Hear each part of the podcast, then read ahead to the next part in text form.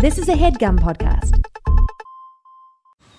Man, that sunset is gorgeous. Grill, patio, sunset. Hard to get better than that. Unless you're browsing Carvana's inventory while you soak it all in. Oh, burger time. So sit back, get comfortable. Carvana's got thousands of cars under $20,000 just waiting for you. I could stay here forever. Carvana, where car buying meets comfort, meets convenience. Download the app or visit Carvana.com today. This is All Fantasy Everything, the podcast where we fantasy draft anything and everything from the world of pop culture. On today's episode, we're drafting a fictional bachelor party. Our guest today is comedian and writer Sean O'Connor. Sean worked with me at the Late Late Show with Jimmy Cordon Bleu, and he now writes and co-executive produces the animated series Solar Opposites on Hulu and Close Enough on HBO Max. I'm your host Ian Karmel, and joining me today is my friend and comedian Sean Jordan. David Gborie, locked deep, deep, deep in the bowels of a dungeon in Bolivia. Will he ever make it out? Only time will tell. Let's get into it.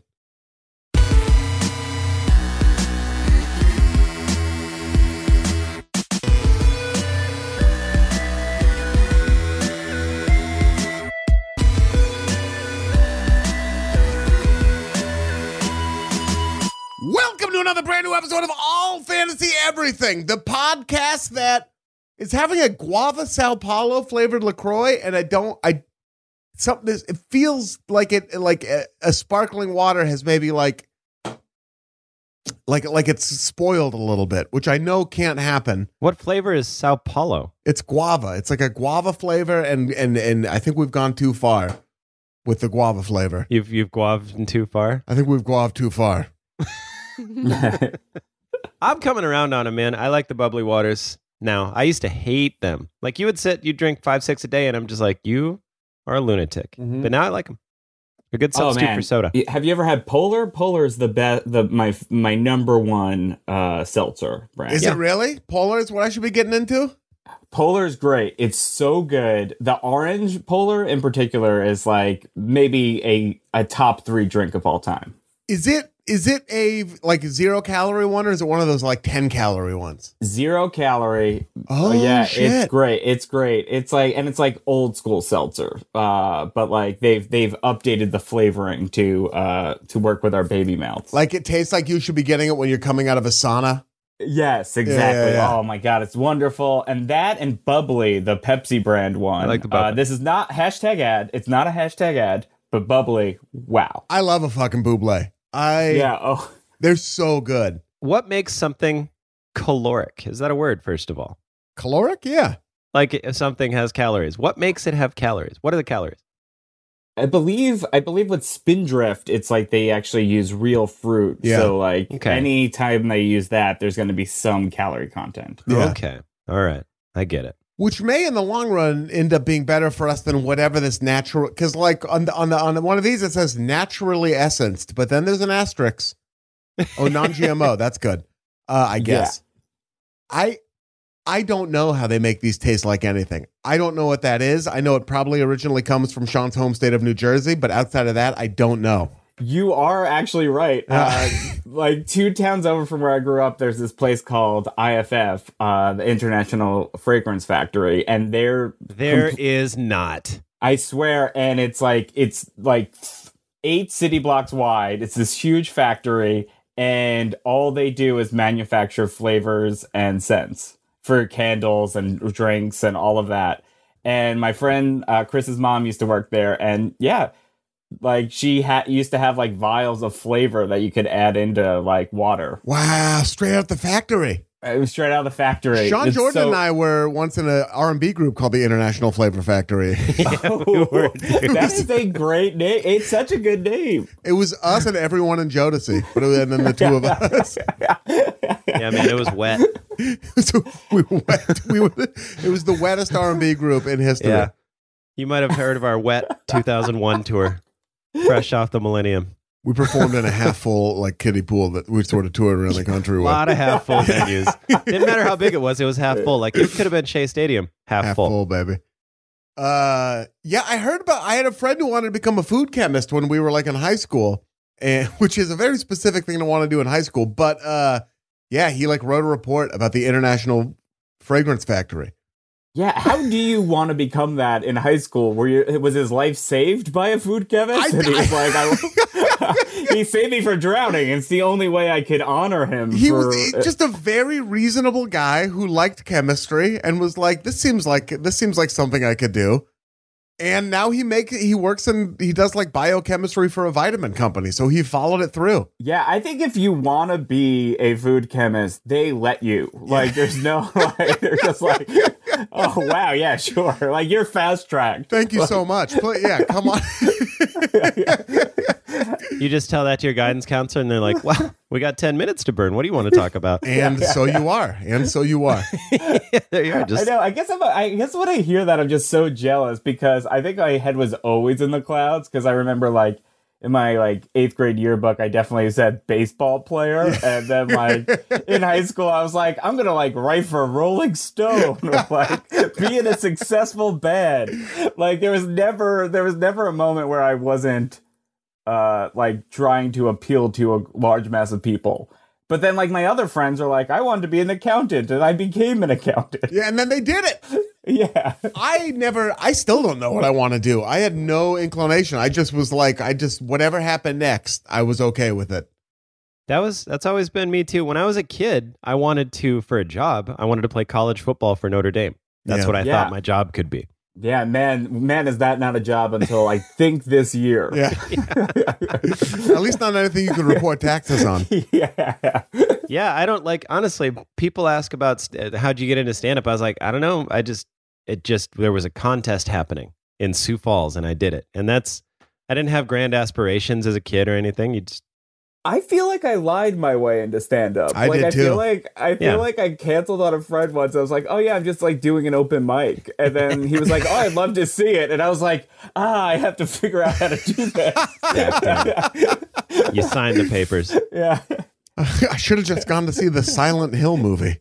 I know. It really like my whole life has changed from one lie to a guy that like I I'm not even friends with anymore. I lied my way Right. into it too. Somebody, I did improv at the time, and somebody was like, "You do stand up, right?" And I was like, "Yeah." And then they booked me on a show, and I had to come up with an act. Oh yeah. When what show was that? Do you remember? Do you like do you remember when it was or anything? It was at the Clinton Street Theater, and it was just some show. I don't remember when it was. There's probably I could probably go on Facebook and figure it out, but Right. like that's all I remember about it. I think that's the appropriate amount to remember the first time you did stand up. Yeah. Is like like I I know I started at the Stress Factory and I know one joke I told, but that is it. I and I think I bombed. You gonna throw it at us or what?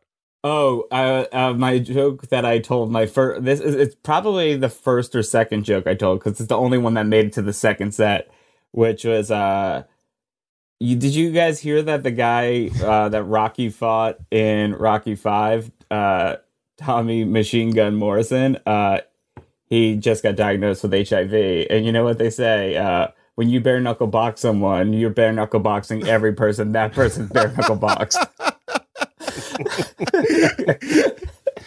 It's a good joke. That's pretty good it was, for you. it was, it was, it was, yeah, it was. I mean, it's it's labored and it takes a while to get there. right, but it's it's all it's all in there. Yeah, Ends up being a good joke. One of my first ones was about how NPR does, which is a very Portlandy first joke to have, but how NPR doesn't have commercials, but they still have commercial breaks. And then they just go into like weird pan flute music for 15 seconds and then come back. It was, and I think I did a pan flute impression. It was it hit it hit hard in Portland, Oregon in like 2006. I think that would still. I think that would still work. Yeah. I, I'm. I would. I'm craving your pamphlet impression at this point. I'll bring it back. I'm gonna go. Pl- I'll, at some point, I'll plumb my early work and then pretend like it's new stuff. That's what you got to do. The Beatles did it. Yeah, yeah. I'm doing my own get back. yeah. They were like, "Oh, what was that song we were working on when we were 15?" that did you guys watch that? No, not yet. I, Oh, it's so good. Spoiler alert: They beat up the Pope. Yeah, No. that's the whole third hour. Yeah. he owes Ringo a bunch of money. as soon as Laura's parents get here, most of it's going to be me watching things I wanted to watch. Oh yeah. When do they get there? You've been on serious father on the duty. huh? 16th. Pretty serious because Laura's had like a lot of work, which is great. But you know, I don't, I don't know how people have real jobs. I understand this is a job. I don't know how somebody has a nine to five and still has a child. I'll never. I- I don't know how the fuck it happens. I really don't. I understand you're a human. You just do it. Just like I don't know how people raise twins, but like I couldn't imagine going to work from nine to five and then coming home having to work all night with a kid. It's just shocking. it it doesn't make sense and it almost it, it feels like i think other countries have it figured out like i think european countries in general are like very open to people having families and having necessary time off and all of that stuff in america it's just an impossibility like Yeah. i know we've we've worked for like paternity leave and stuff like that or like we've been fighting for that mm-hmm. but like it's so necessary, but it also just seems like impossible with any job to take. I'm gonna leave for a month right now. Like, Yeah, not to not to gripe. There's so few jobs where you can do that. They're like Yeah. some like dudes at, at, at my job now. They'll leave for like a week or like two weeks. You know what I mean? Like the maternity leave is great. That's like uh, you know people are gone for like three, four, five months. Well, not great. It's way shorter than it should be, but it's also probably because you're 40, and, m- and a lot of people have kids when they're like 20. And remember how much energy you had then? I still have a fair amount, and I think about that because I'm like, I'm a pretty spry 40 year old, but I am 40. Yeah. it's like, but you don't, you know, four hours of sleep and I'm good. And so as long as I've been good, anyway, not to like whatever. Ian, have kids, do it. I don't know. yeah, that. Come on, man. I, I think the I think the pause answered that question more than I don't know. They're coming. They're coming. I've made I've made silent bets with a lot of our mutual friends. They don't even know about, but they're coming. I'd like to. I'd like to have kids. I'd like to have They kids, come. but I'd- I'd also like to have three nannies. Ja- James Corden, who is very, who Sean and I both worked for, Sean Jordan, you've met him, is very, is a huge encourager of people having kids. He probably did that with you, O'Cons, right? Yeah, he did. And then I saw him recently and he was trying to convince me to have a second, even though everyone with more than two kids has told me not to have a second child. It's, it, it like, it helps when you have a nanny. Like, I'm sure, Yeah. I'm sure I would love to have, you know what I mean? If you have like a nanny where you're like, here, take care of this. If I had a nanny, but here's what I'll tell you. I would I want to look back in 2 years and I want to have done everything and I want to have been there for all this stuff. It's tough, but it's no tougher than anything. It's all perspective. It's no tougher than anything else. You work all the time. I mm-hmm. mean, what's, you know, it's no different. It really Yeah. isn't. It it truly it, it's just like having a second job or like a Yeah. like a very intensive hobby except your hobby can die at any moment It might be easier than my job now because it's not like a bunch of like my baby's stands will get mad at me on the internet if like we do something wrong. Yeah Yeah. Dude, most of it is just like shifting areas of the house. Go on a walk, go to her bedroom, go to the living room, go to our room. Writing stuff for BTS is harder than having a baby. That's what I'm hearing here. Yeah. i think so Yeah. i i think just being around bts is harder than uh having a baby because the fans will tear you apart zombie movie style yeah, completely. Those are those young boys that are too sexy, aren't they? They performed on the on at the Grammys and they were too sexy. I didn't like it. They you know uh yeah bts stands for butts too That's sexy too sexy. Ian and David got mad at me because I said they were too they were being too sexy, but I didn't I didn't need it. I think that is just the the dad coming out. Yeah, now think you can't so. appreciate people's sexiness. You just have to be like, you know, I don't. This world is sexy enough. I appreciate Laura's sexiness is what I appreciate. You have a daughter now, and you're like, boys, why don't you tone it down a little bit? Maybe some nice leather fringe jackets, huh? What Yeah. happened to What happened to Neil Young and Crazy Horse, boys? What happened to that tradition? I do like that song Butter though. I mean, the song. It's pretty B- big. oh, BTS friggin' rocks, dude. Yeah. I've only heard that I only know the one song. See how see what we do. See how we dance around different topics. You've heard Dynamite, I have. yeah? Just, ah, da, da, like dynamite. Whoa. Oh, yeah. Da, da. See, yeah. I can never tell. It's like One Direction. I could, as soon as One Direction started making solo shit, I was shocked. I was like, that's how different they all sound. Mhm. It's crazy to me that they were all like in one group. yeah, I mean, Nothing it's great. real poignant I mean- there, but No, no, but like one D, one D was really good. BTS is really good. Uh, but I, for me, I live and die with Olivia Rodrigo. Uh, I, I, I'm Who- ready to put her on Mount Rushmore. I'm saying this. Whoever like whoever broke her heart and Adele's heart, they have to be so bummed out. But also like But also thank you. th- yeah, Yeah. they gave the world so much good heartbreak music. I don't want to sound so men's right activist, but uh, I mean, like, here I go. yeah, you're on the right- it you're on the right took show. me 15 minutes to just fall into my old habit. But I, I always wonder if, like, the guys who broke those pop stars' hearts, like, hearing that and seeing the world react to their music and just being like, actually, you know, this was a two way street here. like, Yeah. like, like, and then having no way to like relate that to the general public. Of They're, they're like, going to open mics with acoustic guitars. Like, this is a little song. yeah. Well, you Like, only hear the mm-hmm. one side, and then because I used, I remember thinking back in the day, I was like, poor Justin Timberlake, and now I look back and I was like, or he was quite the dickhead about whatever happened. I mean, he put her on blast so hard for whatever happened, and we only got his side of it because at the time, like, she really wasn't allowed to speak up and do make a video. She couldn't have made a video with a like lookalike Justin Timberlake Yeah. doing whatever the fuck he did. this is what Sean's saying, though, right? Is like, Yeah. let's Yeah. hear the fucking other side of it. Exactly. There were And two then- people rolling in the deep there. exactly like like Taylor Swift like love love Taylor Swift love her fans do not murder me in my sleep but like Jake Gyllenhaal's not going out into interviews and saying like hey you know like she was kind of distant most of the time like she's always somewhere else dreaming of pop music like Man, she Just the like, we never really laid out the terms of our relationship. We'd only been dating for a couple months. We've been on three dates. yeah Yeah. One of them was a She has group the date. best breakup material. Oh, yeah. I mean, whatever, whatever it takes to get her where she's going. You know what I mean? Like, I can't. Oh God, she's so good at what she does. it's just, the gems she's dropping might be blood diamonds. That's the only Yeah, thing. man. We may they we they may not be conflict free. yeah I don't care. I do wonder though if you're like when you're like in a relationship. I mean, like there's always like a little tiff at moments of her not responding for a moment and like drifting off into the and that guy being like, "Oh, I Shit. did it again." Like, This is going in. I know that face. That's a number one hit face. Oh shit! oh, the sweater I'm wearing is gonna come up. yeah. I was thinking about the other day. I, it's not new, but when uh like when Beyonce made pretty much a whole album about getting cheated on, but they still lived together, and Yeah. it like it was topping the charts, and they just had to every. You can't really move past it, you know. Where he's just like, yeah, it's still on the radio. yeah, I bet she she didn't bring up the success of that album as much at home. Like Right. when like they're like, "Oh, it's number one." She didn't. Oh, that's interesting. And then never told Jay. but it still Like, is like it's just it's crazy to th- like think that if that happens in a relationship where you're not famous if somebody cheats or whatever you move you process it or you break up or whatever you move past it but when you're famous like that you can't really move past things as easy because they're all in the internet i don't know i was just thinking about that She probably had the congratulations on the platinum record flowers sent to the office. yeah,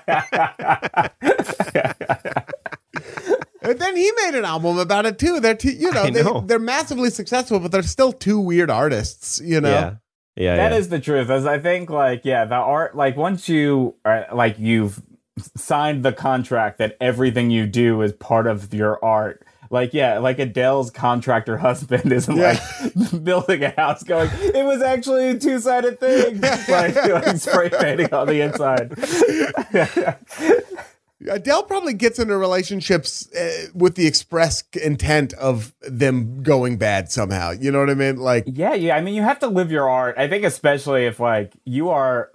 Uh, the crazy thing is, like Adele and like Taylor Swift, they just keep going up. yeah, Like there's there's there doesn't seem to be like the going down point, and it's gonna happen.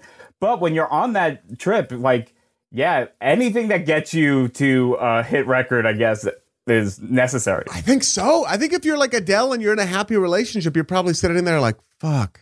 Yeah Yeah, How do I fucking? What do I fucking do with this shit? oh no Nobody wants, nobody wants to hear Adele happy. I already lost all the weight. People like people are already pissed at me for that. Now I got to be happy too. Fuck that. Oh, I bet you, she, like when she's really happy after like six months of happiness, she'll get like a burner phone and text message herself like a dick pic, and then Uh-huh. like leave her phone out. Yeah. So the guy finds it and is like, "What?" so, so LeBron's manager or whatever can find Rich Paul. That's an amazing relationship.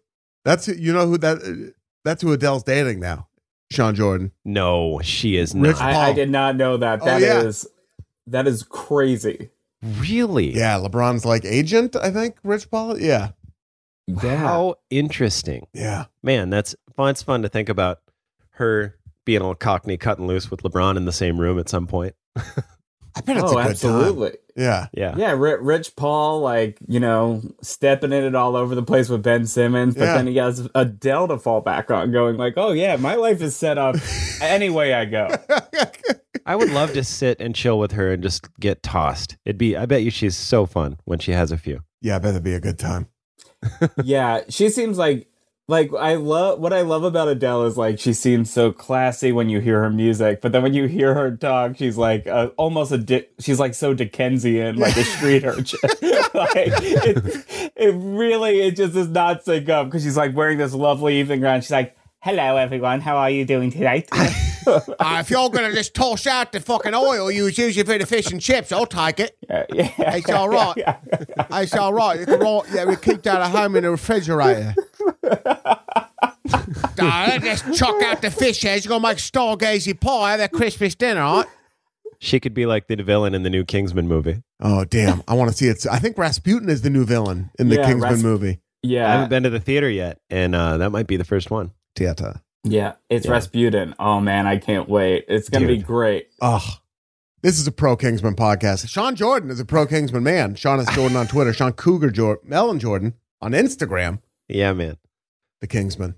Yeah, dude. I In can't. real life. Laura, Laura doesn't like it, and it was like one of the closest we've ever been to getting in a fight over nothing. Like we've had Yeah. arguments, but that I, we haven't really had an argument over nothing ever. That was where I was like, I think I, I think I got up and walked away. Uh, What's not to like? It's it's all in there. It's just fun. Yeah. Their outfits are great. Oh yeah, the first the first Kingsman is like like kind of the funnest movie to come out in the last ten years. Like I agree. ev- every single thing works. They like the main character is so easy to root for. The world is so cool. And then like it gets ultra violent violent. Like every single part of that movie is for someone. Yes. Dude, I Like- side eyed. I remember side eyeing it for the first like 15 minutes. Like, you proved to me Colin Firth is going to fill this role. And then he did. I was like, he's tough. He's as tough as I want him to be. I think as soon as you get over the fact that you're rooting for a guy named Eggsy, Yeah, like, yeah. Love it. as soon as you get over that, like you're all in. That kid, I fell in love with that kid in that movie. He's so fun and charming and just great in that movie. Yeah, it's such a good movie. I think he's. I think he's just a really. I he's such an exciting actor. I He thought really he's really is. good as Elton John. He's great as the monkey in Sing. And he's a So- good singer. So good. yeah, he's the monkey in Sing. He's the monkey in Sing, and he's incredible. It's the he's the best part of Sing. He's a as the- versatile guy. Yeah. He was fucking Yeah. great as Elton John. He he, he narrated Elton John's if you do the audiobook of Elton John's autobiography, he reads it and he's great as that. He's mm-hmm. great in everything. Yeah. Ooh, I need to. I need to listen to that. I want to hear Elton John's life story. Dude, it is so good. Is it very recent? Do they talk about the Lil Nas X Uber Eats commercial? They don't they don't. That's a that's an appendix you have to get. That's an appendix you have to get. But Big he chunk goes, of life. he goes into everything. He gets like he puts on the hip waders and gets right in there. I love it. Yeah. It's a it's a real fun book. Sean Jordan, do you have any do you have any performances or anything you want to hit people towards coming up?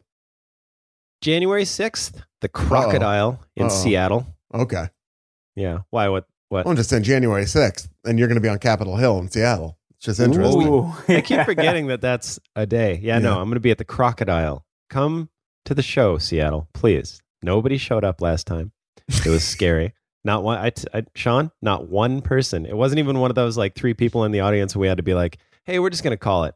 No people. No people. Uh, you know, I, I I performed at the Crocodile once, and that was a time where I learned about my limiting uh, my limited drawing potential. Yeah. It is. I think I think nine people showed up, and I we did it in the bar. It's scary because like you people say they're like you got to you know you start headlining your shows and then you book a couple and you're like nobody gives a shit. Why did you tell it's me to just do scary, this? You know? Yeah. Anyway, so that that that'll be really rad. Other than that, just be you know have a happy holiday, Oh yeah, have fun, enjoy yeah. life, smile. there you go, Brian Wilson. Yeah, yeah, yeah. Sean. O'Connor is here. Sean O'Cons on Twitter. Sean O'Cons on Instagram. Now that's con. That's two N's and then a Z at the end. And one Z, yeah. Yeah, two N's, one Z. How are you doing? What's the latest with you? Oh man, you know what? Like you, you know, just uh, ri- writing for animated shows at all various points of my life, and then they come out a year and a half later, and they're new to me. So that's exciting. Yeah, do you remember like anything you write in those once they come out? no, I mean like because uh, on the show Close Enough, we did two seasons back to back. So like one is probably going to come out in spring of twenty two, uh, twenty twenty two, and then the next one is going to come out in spring of twenty twenty three. And I already don't rem- like it was back to back. It's already so been written. It's already been written. I have no idea what uh, what I wrote in it, even though I know I I know I, I took time away to write by myself on that show. Yeah, but Crazy. yeah, it's pretty it's pretty insane, but it's also fun. It's fun. You get to fuck around, but then yeah, you don't remember a single thing you've done. How much writing of action is there on an animated show? Because like there's so many sight gags and there's so many like action that like jokes that aren't driven by dialogue. What is that like? Chunks like you're writing like long paragraphs explaining what people are seeing and stuff. Like there's yeah, there there was one episode where like uh we wrote a whole thing about like uh this boulder going from uh San Bernardino all the way to Santa Monica and it was like three pages of no dialogue that will probably be like 15 seconds when you see it but like we had to describe all the things the boulder was doing and Because you have to give Yeah. you have to tell the animators like exactly what you want to see because they're probably fairly literal people, right? th- they're very literal and then like uh the, like on a show like solar opposites that's like the writers have final say but on a show like close enough like the animators get to put whatever like stank they want to put in the scene. So that that is fun because like when you're watching like the ana- uh, animatics for the first time you're like wow they went a they went a different way. But it like also it's interesting because like they seem to have like th- they're boundaryless people more so than writers i think. Right. we're like I, I think like we're always thinking like oh these characters you know they're along for the ride. And then the animators are like would it be funny if they blew up That's so interesting. So they're like Yeah. making like creative choices themselves and everything. I suppose why shouldn't they? Of course they're Yeah. creative people. yeah they're super creative people and like yeah like it, it is kind of very collaborative and like yeah like they'll they they're never like choosing what the characters do but like in the background you will see like an insanely funny joke or like you'll give them pitches on like what a like a restaurant should be named.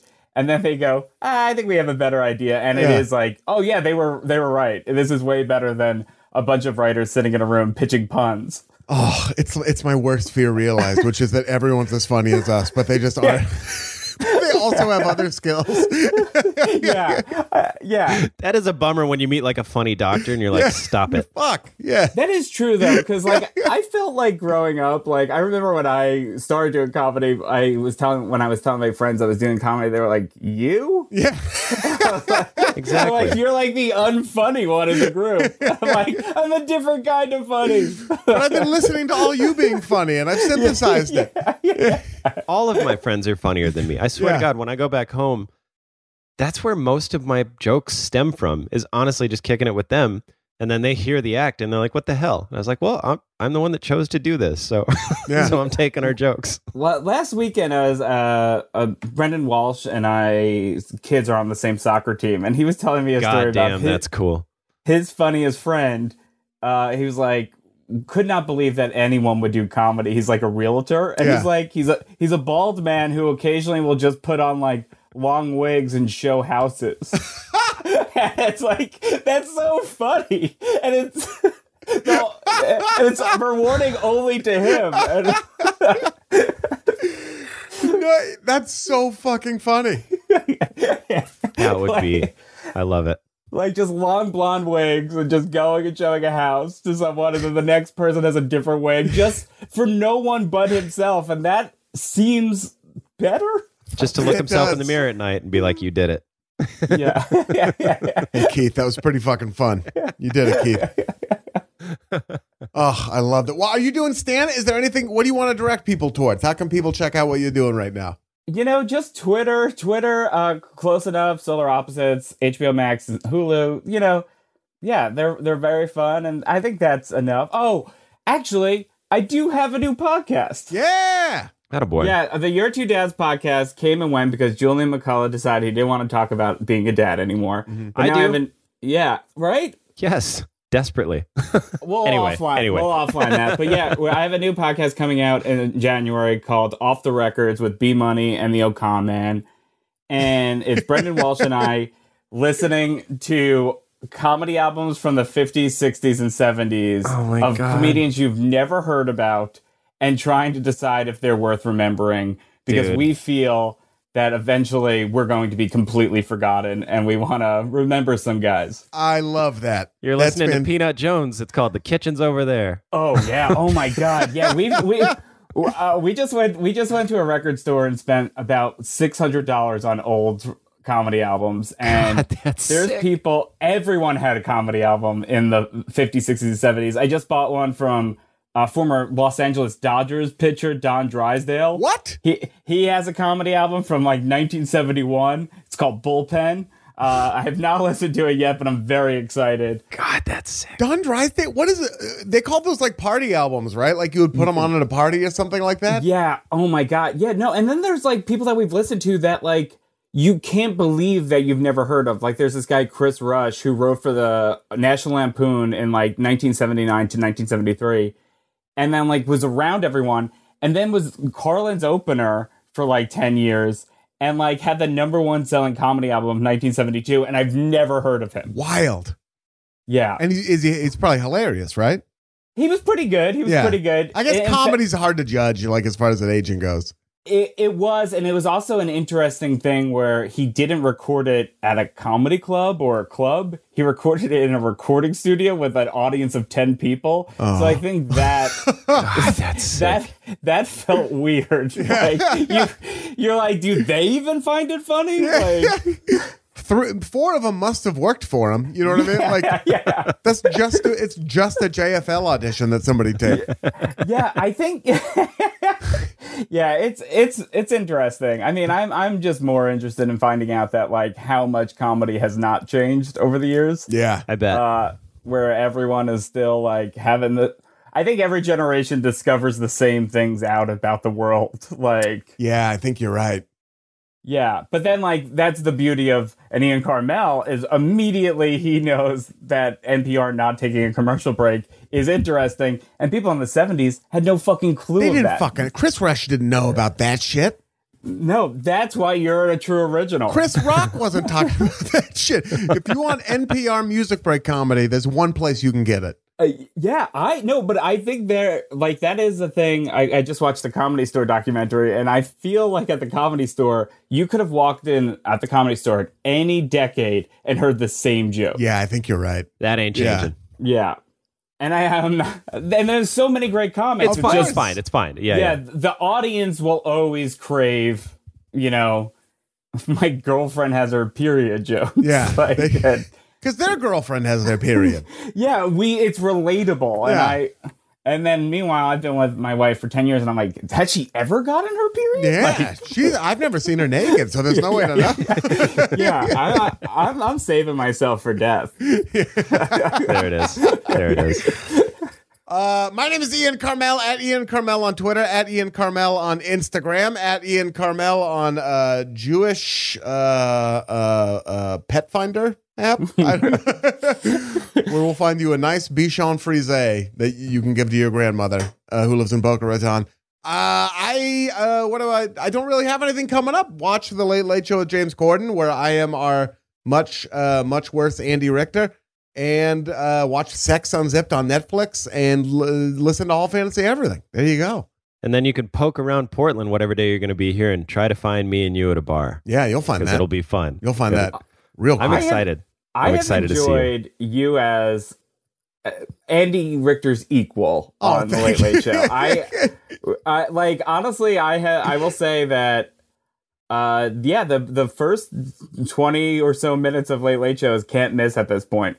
It's so fun. It's it's it's what it's what we wanted to do from the outset too. If you remember, I do believe it is what we were we thought the show was going to be Yeah. for the first. You know what still gets me is Huh. last year when James goes, you know what we call Thanksgiving in London, and you go Thanksgiving. yeah, Still, still I- I- a year later, I think about it because it was like nailed him. the most someone's ever got their face ripped off that I've seen in a while. So yeah, it's like, oh my god!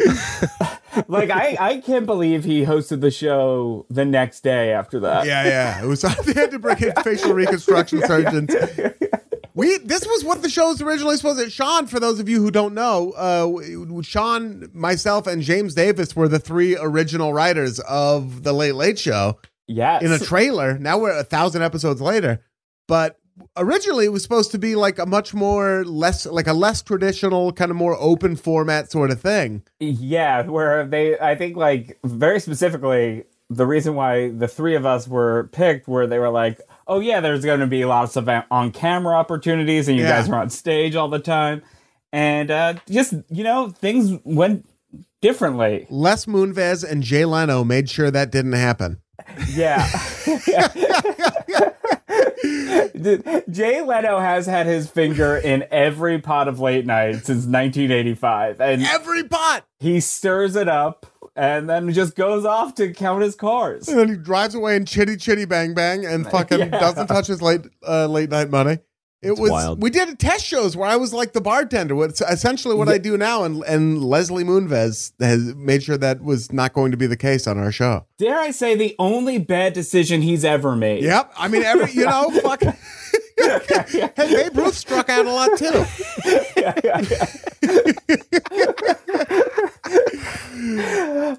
I was thinking, you know, it'd be very funny because have you guys ever seen Jay Leno in the wild? I did. Only I saw him once. at, right, right when I moved there. You do always see him in a weird car, but would would you even think twice if you saw him in the Oscar Mayer Wienermobile? No, You'd just be like, of course he has that in the collection. Yeah. It'd be weird if he didn't have one. That's an iconic ride. Yeah. just going around town dealing out denim dogs. Yeah. I mean, I fucking every time I've seen him, he is in full denim. I mean, that I man. saw him on a hog by the Burbank Airport, just vroom vrooming, full denim, different color, which is Yeah. such a weird. Move. He does give you exactly what you ex- you want. Like he is so aggressively Jay Leno that there's like, you know, you can't be disappointed. It's like, what seeing you see Homer, is what you get. Homer Simpson or Doug Funnie in the wild. Like they're in that outfit doing that shit. yeah, I, that's what I've always, like. That's what I love. Like I remember uh, Nate Fernald, writer of Late Late Show. Brilliant. We, we were we were we uh, we helped out a little bit with Adam Sandler's Netflix special, uh, writing jokes, and like he took us out to dinner one night, and we went to like this really nice Italian restaurant in the Pacific Palisades, and he like basketball shorts, hoodie. I was like. This fucking rules. Sandler does exactly what you think he's gonna do. He's the greatest. That's amazing. That's so I, he, dope. he fucking figured it out. Be comfortable. Be comfortable. And then it became a thing about him where you're like, oh, awesome. He's dressed how he dresses. It's I, honestly like truly I I like when celebrities look relaxed and like cuz like when I was watching The Sopranos my main takeaway I was like you know Tony must feel really comfortable in that cl- those clothes. Yeah. His clothes look so comfortable. None of them you know he's never like TC tugged his shirt. Never. No, they're all they're always bi- a size bigger than they need to be. Yeah, and I'm like, ah, how do I get to that that level of comfortability in my day-to-day life? Just silk polo shirts all the time. Do you think he had do you think he buys those clothes or do you think like Carm goes out and buys him his outfits and brings them back and then that's why he never has to she knows to get a size bigger. He never thinks about it. They don't, he doesn't shop. I bet Yeah, you know what? Like he doesn't I buy any, any of those. I feel like Carmela's not buying him clothes either. But this is an interesting thing. How come you never see TV characters shopping for clothes? Yeah. I want to know, like, because everyone does it differently. Yes. Like, I go, I go in, I pick a bunch of things, and then I like run up and buy. But there's other people who take their time. I want to know that. That's a show. Is is he grazing where we just take we just take TV characters, put them in the mall, and see what happens. Yeah, is he going there with his friends? Is he going alone? Yeah. Like is Paulie Walnuts going with him? Like do they have like a tailor that's doing that is doing those for them? Like the the like the like cool velour sweatsuits. Well, I have a hard time shopping with friends because I never buy the stuff I want. Because if I even get like kind of a weird look, I'm just like, oh, it's stupid. I'm not going to buy it. I have to go by myself to actually get something. That's on me. That's on me for being so openly judgmental. No, no, it's fair. If next time I pull the yellow hoodie move, if you don't tell me, I'll be furious. I'll always So, no, tell I- you. I need it in my life. Yeah, Yeah. everybody needs it. Nobody has it. I have it. So thank you. I need it. Well, the other thing we have is a fantasy draft to get to. Yeah, no, I want to talk about clothes a little more, dude. Another We hour. or I so? mean, we can. It can. It can come up during this episode because what we're drafting is a fictional bachelor party. we are. We're drafting five fictional characters with whom we would like to have a at our bachelor party. Right? That's correct. Right? Uh, yeah. yeah. Yeah. Yeah. Perfect. Yeah. Sean, this was your idea. Sean O'Connor, this was your idea. What made you think of this? You know what? I was I was just trying to think of fictional characters in a party or like a dinner, and then I was like, you know, I I, I think we make it more specific. Yeah. Like do a bachelor party. Like honestly, a bachelor party, all of your friends like true motives come out, Yes. and I wanna I wanna I wanna I like to have a mix of people at any party anyway. So I I, I think this will be fun, and we'll get to see who what kind of bachelor parties each other each of us will. I figured have. myself out real quick on this one. Sean Jordan and I have actual bachelor parties on the horizon, so this is this is a fitting topic. Yeah. Yeah. I almost was thinking like there's people that are like like I whoever I pick I can kind of peg who that's going to be for real there. You love pegging. Yeah, yeah. I'm a Yeah. pegger. Big pegger. Now, the way we determine the order of the draft is through a rollicking game of rock, paper, scissors played between the two of you, and we throw on shoot. Here we go. Rock, paper, scissors, shoot. Oh, wait, pull Can't it up. it. Sean- Oh, yeah. Sean Jordan wins. I Sean could have completely cheated at that point, but Hey. I, I did it. I'm an honest We person. respect you for not cheating. Hey. Sean Jordan is on a hot streak now. That's two in a row. Sean Jordan, as the winner of Rock, Paper, Scissors, it is incumbent upon you to determine the order of today's draft. But before you do that, my friend, I will remind you it is a serpentine draft. Now, a serpentine draft for those who don't know. Yeah. I don't know why I do it to myself. I could just skip it. It's basically the, the draft goes one way, Mm. stays over there for a while, and then comes back. So essentially, it's like if you're doing like a chest pass drill in basketball where Ah. you shuffle sideways down the court. So you start with the pumpkin, you chest pass it because the fundamentals are where it's at. People forget that. You don't need to be flashy. Fundamentals. Mhm. So spend a couple hours every day chest passing. So you chest pass and you shuffle down the court sideways. So Mhm. the person that you pass it to kind of has it for a while on the far side of the court, and then they chest They pass get the three pumpkin back to steps. Yeah. Yeah, you get three. St- is that what it is? Mhm. So you shuffle three, and then they pass the pumpkin back to you, and then the whole time you're like, let's try to think up different names for the pumpkin. Uh, so then you pass the rock back to them, and then they feed you, and then I'm out of names. So then you pass them back the pumpkin till you're all the way down the court. That's exactly how a serpentine draft works. Perfect. Basically, what it means is if you pick third in the first round, you pick first in the second round. Now, Sean Jordan, with that in mind, what will the order of today's draft be? O'Connor, All right. Karmel, Whoa. Oh, and then me. I'm scared because I need to see what you guys are doing because I feel basic. This we just drafted basic shit. This this draft made me feel real basic. So I need to see where we're going. I have some uh, notions of who you might be taking. I uh well, there it is, Sean O'Connor. You are up first in the fictional character, all fantasy, everything, uh, bachelor party draft, and we will get to that first pick right after this short break. This episode of All Fantasy Everything is brought to you by Policy Genius. Uh, now, something you can really do for your family this spring, something you want to do. Sure, you want to go get in shape, you want to learn how to do the splits, you know, you got to redo the bathroom. One thing you can do, that, that's all me, by the way. I want to learn how to do the splits. Shopping for life insurance with Policy Genius uh, as part of your financial planning for the year. Getting life insurance just means that you have a peace of mind. So if something's going to happen to you, if it were to happen to you, your family can cover the expenses while getting back on their feet. That's what life insurance is for. And luckily, Policy Genius helps you compare your options from top life insurance companies and their team of licensed experts. They're on hand just to kind of talk you through it. So I have life insurance through no effort of my own. My wife did everything as she does, but I was sort of on the sidelines of the project. And it, it was such a hard thing she had to do. She had to go through and compare everything, find all the quotes herself. But it helps me sleep tremendously, especially now that we have a kid. Also, it's it's a bummer to talk about, but once you get it out of the way, you don't have to talk about it again. And that's where Policy Genius comes in. They make it the easiest and quickest possible situation you can have. Policy Genius has licensed award winning agents, technology that makes it easy to compare life insurance quotes from America's top insurers. Just a few clicks, you're going to find the lowest price. With Policy Genius, you can find life insurance policies that start at just $292 per year for $1 million of coverage. Some options offer same day approval and avoid unnecessary medical exams, which, you know, I've always wanted to avoid unnecessary medical exams. Nothing new for your boy.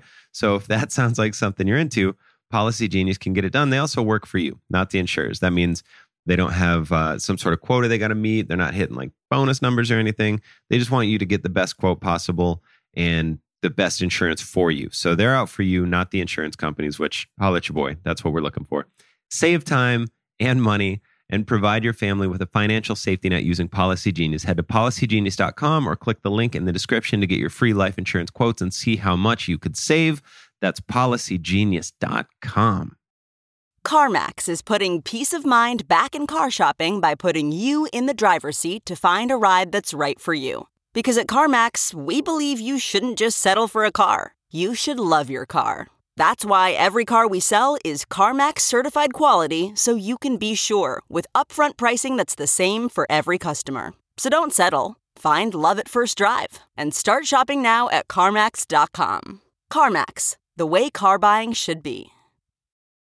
Yeah, we're back. Welcome back to All Fantasy Everything, the only podcast that has ever existed. this is it, except of course for the upcoming. Uh, what is what's your new podcast called, Sean? You and Brendo? Yeah. Oh, off the records with B Money and the Ocon Man. Yeah, that's right. but that's it. Those are the only two. As far as podcasts go, as far as recorded content goes, it's those two podcasts and then the records that Sean and Walsh are going to talk about on their podcast. But that's it. That's the only thing that's been committed to Sonic history. Sean O'Connor, what will your first pick be?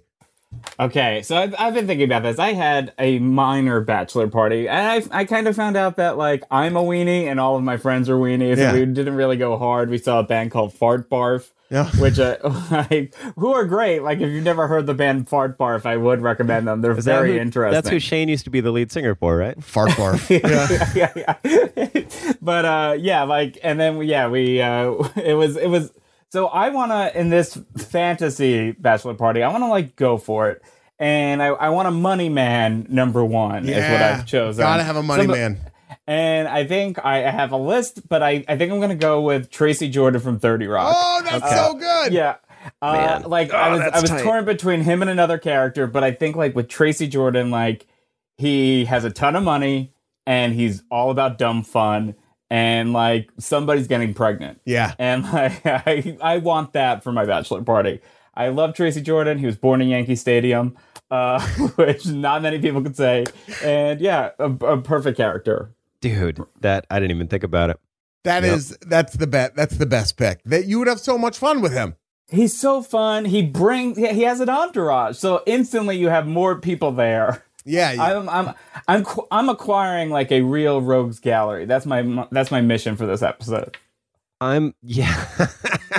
so you okay? You went in a in the good similar direction. I'm I'm I'm with you. so this yeah. bachelor party is going to be happening. It's got to happen in New York if you're doing it with Tracy Jordan, right? Yeah, New York, but I think we're hitting all five boroughs. Yeah. That's my that's my goal for this. Where it's going to be a real. It's going to start at 6 p.m. and go to 6 p.m. the next day. What Yeah. were the, what was the craziest night you ever had in New York? Um, you know what? Like, there's so many. I mean, there was one time where my uh, where Julie McCullough left me at a hospital after I punched the wall and broke my hand. that, that was crazy in a not that crazy way. But I think there was this one night. I I, I don't think it was. It was maybe not New Year's, but we we just bar hopped till like 7 a.m. But we just kept acquiring people at bars, and we wound up becoming like this group of like 30 people strong. And one of the people that joined our group was Josh Hartnett. so we wound up hanging out with Josh Hartnett for like five hours, and everyone was just like so wasted and just being like, we're going to be friends forever, especially with Josh Hartnett. and like, oh my god, yeah, like I think he was he smoked and I smoked, so we just kept splitting cigarettes, and I was like.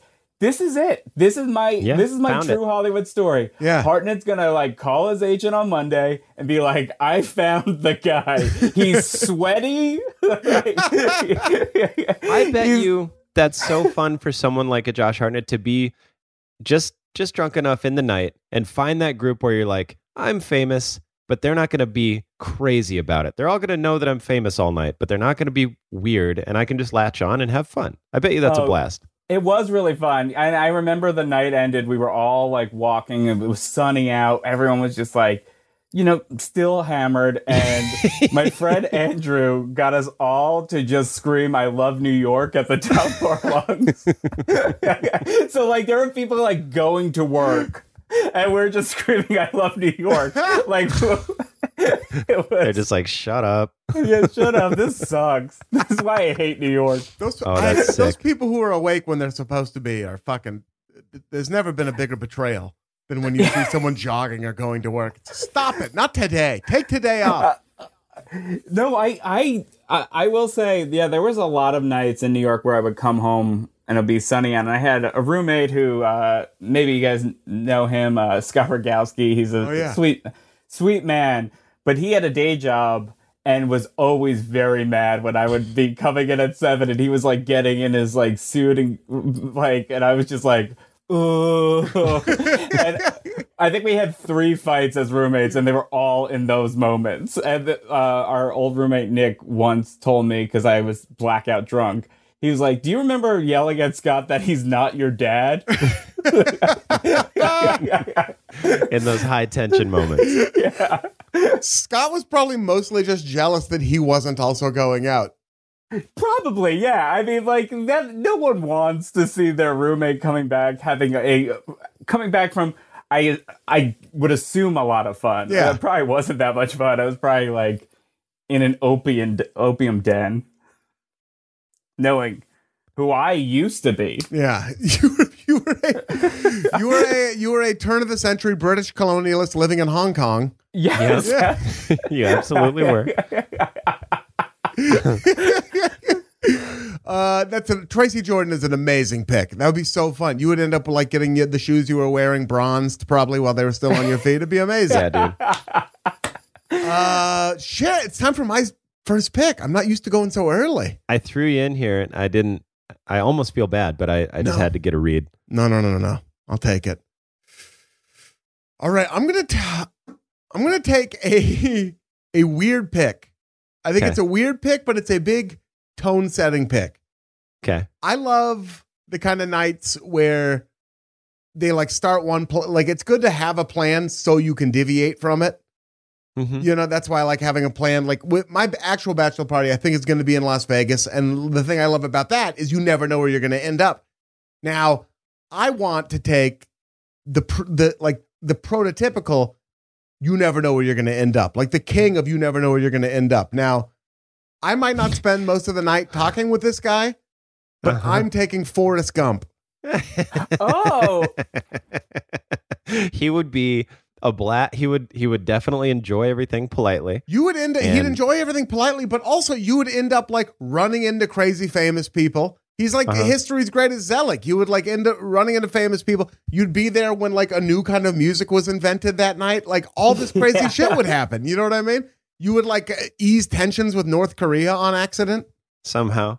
yeah. I mean, I love that because that is truly your. Le- you have a bachelor party you could talk about forever. Forever. I think a lot of bachelor parties are like, let's never talk about this again. Yeah. And you are like, oh man, it was great. Kim Jong Un was there. Like, Kim Jong Un was hanging out. He was being chill. Timothée Chalamet was there when he like signed on to play, you know, Willy Wonka. It was awesome. Yeah. You like Yeah. have a conversation that changes where the next Olympics are going to be held somehow. Right. exactly.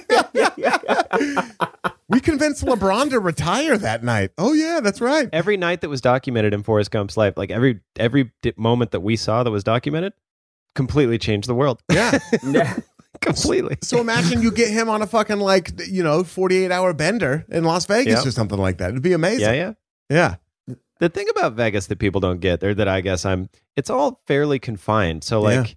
you can you can have one of those nights where everybody is hanging out and everything, and you can't really get too separated because you're not going too many places. It's like a nine block radius, right?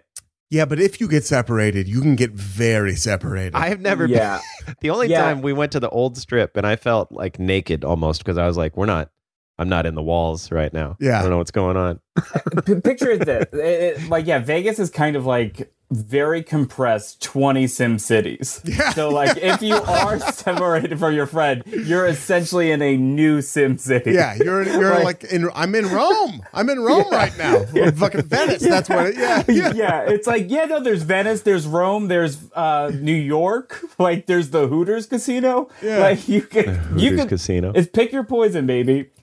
Like I, I have. uh, Luckily, I haven't had this sensation in Vegas. But you know that kind of drunk where you're like, get dropped off at your house, but you don't know you're in front of your house. Like that level of drunk. Oh, Yeah. Imagine that'd be- having that in Las Vegas, where you don't The- even know how to get home.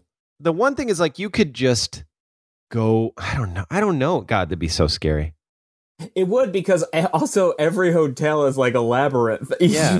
Like, they all have like it's like four cornered in the middle, and then you have to pick which. I was gonna say like you could just go pass out somewhere, but I don't. Thinking about it, you don't really see people passed You out in don't these hotels. because it's like Disneyland. They'll just take you and grab you into a clandestine hallway. Yeah, It, d- it does seem harder to get like so rip roaring drunk in Vegas because of all the lights and like the the fake oxygen that's pumped into everywhere. That I do think you are kind of, And and, you're you're, walking around a lot. Yeah. You're, you're sweating. You're around people. There's excitement. Your Yeah. adrenaline is beating it down. Yeah, you never really do see those people who are just like, you know, trying to open a wall, Right, Like, trying to- as if it's a door. like, Passed out in a 24 hour Footaction inside, inside Circus Circus or something. it's so. I remember being there. I was so shocked, and I walked just to see if I could do it. Walked into like the Walgreens with a beer, and I Yeah. was holding it like in front of me. All the employees they looked at me like I was such a moron, and they're like, "Yeah, man, it's absolutely you can do that here." Yeah. And I was like, "No way." The No way." employees cheers you with theirs. Yeah. I just it's crazy. It's such a crazy, crazy place. Yeah, I'll know. I don't know. It's cr- it's just astonishing to me that it's all legal and that's how it goes. I yeah, Las Vegas and New Orleans I think are just Oh. the two greatest places. Like Still never been to New Orleans, man. Mwah. I know. uh, my my absolute number one favorite city. Mine it's just too. so it's so weird. Like and like it's a party city, but then there's also ghosts. Yeah. like it's, it's it's so so great. I forget who I was talking to about New Orleans, so forgive me for I'm repeating someone's story who I'm not going to give them credit, but they were like at a bar and they pulled out a it might have been Bronco. I forget, it, they pulled out a stool and there was a cat asleep on it, and the bartender was like, "Yeah, you can't sit there. That's that cat's chair." But he's only sitting there because that other cat took his seat. there was like another cat down the bar and sitting in another one. Whoever's story that is, I do, please tell me and I'll tweet it. But like I've like that's fucking New Orleans. It's the greatest city in the world that I've been to. It's fucking perfect. Oh, let's all go. Let's go. Let's go tonight. I'd love to. Take a red eye? Sure. Max is still screaming. I need to get out of here. Forrest Gump, dude. That's my like first uh first pick. Sean Jordan, your first and second picks. Uh first pick, I want a rock star.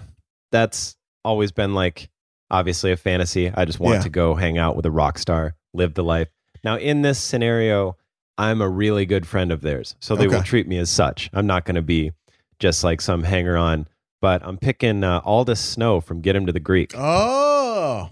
Oh, okay. It's it's gonna be t- it's gonna be a tough night, but he's the rock star pass that we have for anything that we want to do. Any I don't know any anywhere we want to get in, anything we want, anything we need for the night. He's the famous person. He's the card that we can pull anywhere. And I'm going off of forgetting Sarah Marshall and get him to the Greek, but Aldous Snow seems awesome to me. So I just think I'd want him hanging out. You don't like it? There's a lot of darkness in that guy. I think I could bring out the light. Yeah, I think pretty- you I think for like 24 hours you might have him. Yeah, we're not. I don't want it because, and I debated this a lot because I wanted to pick him in forgetting Sarah Marshall, but he's sober and I can't. I don't know. It'd be tough. I can't Yeah, expect yeah. somebody to come hang out.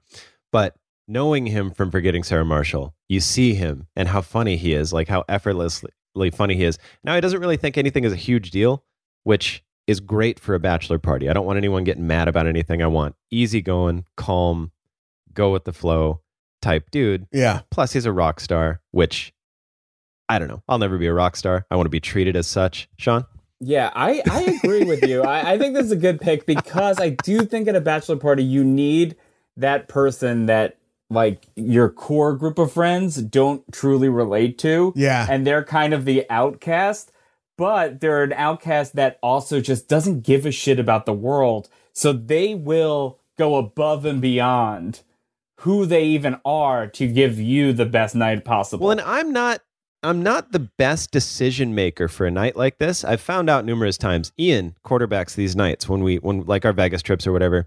I never do it. I just kind of am like, yeah, hell yeah, let's do it. So I think he'd be a good quarterback to be like, Yeah. okay, you're looking for a good night. Here's where we're going. Here's what we're gonna do. Here's who we're gonna call to get this. I've done this a million times. Yeah, and he'll know like the underground places that you're going to Yeah. do something that's a little like seedy, and you're like, oh wow, I didn't know panda they do panda fights. I always thought they were like, but, but you're like, this is a memory that I will have forever. I think within reason we can trust everyone too because everybody kind of wants to be friends with the rock star, so they're not going to like fuck us or anything. So I think, you know, within reason, I'm not going to take crazy drugs from a lunatic, but I think, you know, they'd be like, "Sure, you're with Aldous Snow. Come right here. I got Yeah, you. We'll yeah, hook you yeah. up for the night." Oh, there's nowhere Um, you're not going to be able to go. Yeah. So I think think that would be good for the rockstar pick.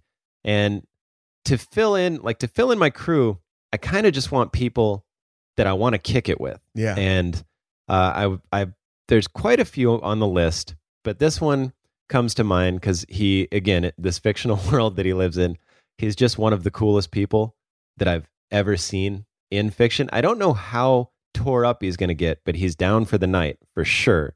And he's cool. I'm picking Wayne Campbell from Wayne's World. Oh, yeah. Oh, Yeah. I like Wayne hanging out. I think Wayne would be a good uh, heat check for me sometimes. He'd just be down for whatever's going on. He'd be grateful. He'd be stoked. And uh, I don't think he's going to get the most tore up at the party, but I think he'd be a blast to have around because he's just a rad dude. That is an interesting thing about both Wayne and Garth is they're always talking about partying, and you never see them drinking or smoking anything. No, like, they never party. No, and in fact, like they're but they are good friends because their friend who actually does party, they like are, are their his designated driver. Yeah, they take care of them. and they they stay out all night. They are willing to party. Yeah. That's what I'm saying. So here's where that, that comes from Rude Boy, my friend John, who's been sober our whole life, hangs out has hung out with us till the sun comes up so many times. And I'm just like on the way home, I'm like, what are you doing? He's like, Wait. I don't know, we're we're friends. Uh, all right. You grew up in South Dakota and you have a friend named Rude Boy. Like, are you like the Trainspotting of South Dakota? we got we got we got some some fun names.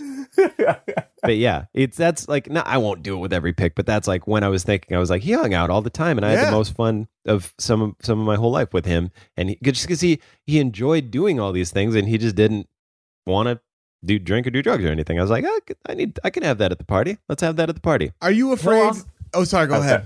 Oh, I was gonna say he would be like he'll be perfect with Aldous Snow too because he has such he has such like a reverential treatment of uh, rock stars. Yeah, Yeah, as long as he didn't Alice Cooper up, he would have to like he would I didn't even Aldous think would have to that. give him the green light.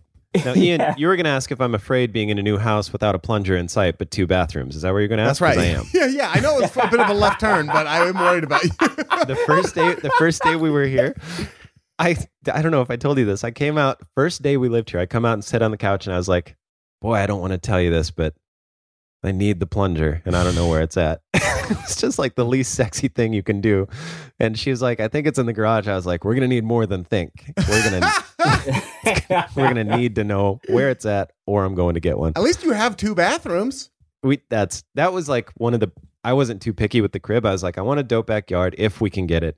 One thing I I desperately want is two bathrooms, and we got it because that it's just better for everyone. If something crazy needs to happen, Yeah. that there's an extra, you know, just better. But anyway, yeah, Wayne Campbell. I think um, He's See, funny what I'm too. He's going to be a good like dude. Like He uh, is. like he you you need fucking you need the loose balloon in the room and you need someone who's going to be like chill and kind of by your side and everything like that. He's going to be funny and like and and and and grounded, I feel like. Yeah, I Yes. feel like too, and that's a good like a good thing. Sean pointed out the glaring oversight on my part that he loves rock stars. So him and Aldous will probably get along as long as he doesn't bow down too hard. Yeah, uh, but also you also need someone at your bachelor party who has the courage to swing, and he has the courage to swing. Yeah, he'll swing. and he'll be so grateful for everything that we get to do with Aldous Snow. Yeah. Yeah. So yeah, Wayne Campbell. It's a good fucking pick, dude. Uh Thanks. Thanks, bro. It's time for my uh second pick. For my second pick. Okay, I'm gonna go with I'm gonna go with uh Eli Cash from the Royal Tenenbaums. Ooh, Owen which one? Wilson's character. Yes. Yeah. Yes. Perfect. I feel like he again. I'm, this is another. These are people who are going to be on the periphery of the group, but he's like kind of full of shit. He can get No, kind of fun drugs. yeah. He and he's gonna he'll be able to like talk his way into any situation. And just for like a night, come on, that guy's fun. He's gonna be Oh, wearing dude. a cowboy hat and a fringe jacket. Yes, one of the honestly one of the most fun characters in film history. Yeah. Like, yeah, he's just he he lies through his teeth. Yeah. he he he does not like subscribe to anyone's boundaries. Uh-uh. Like.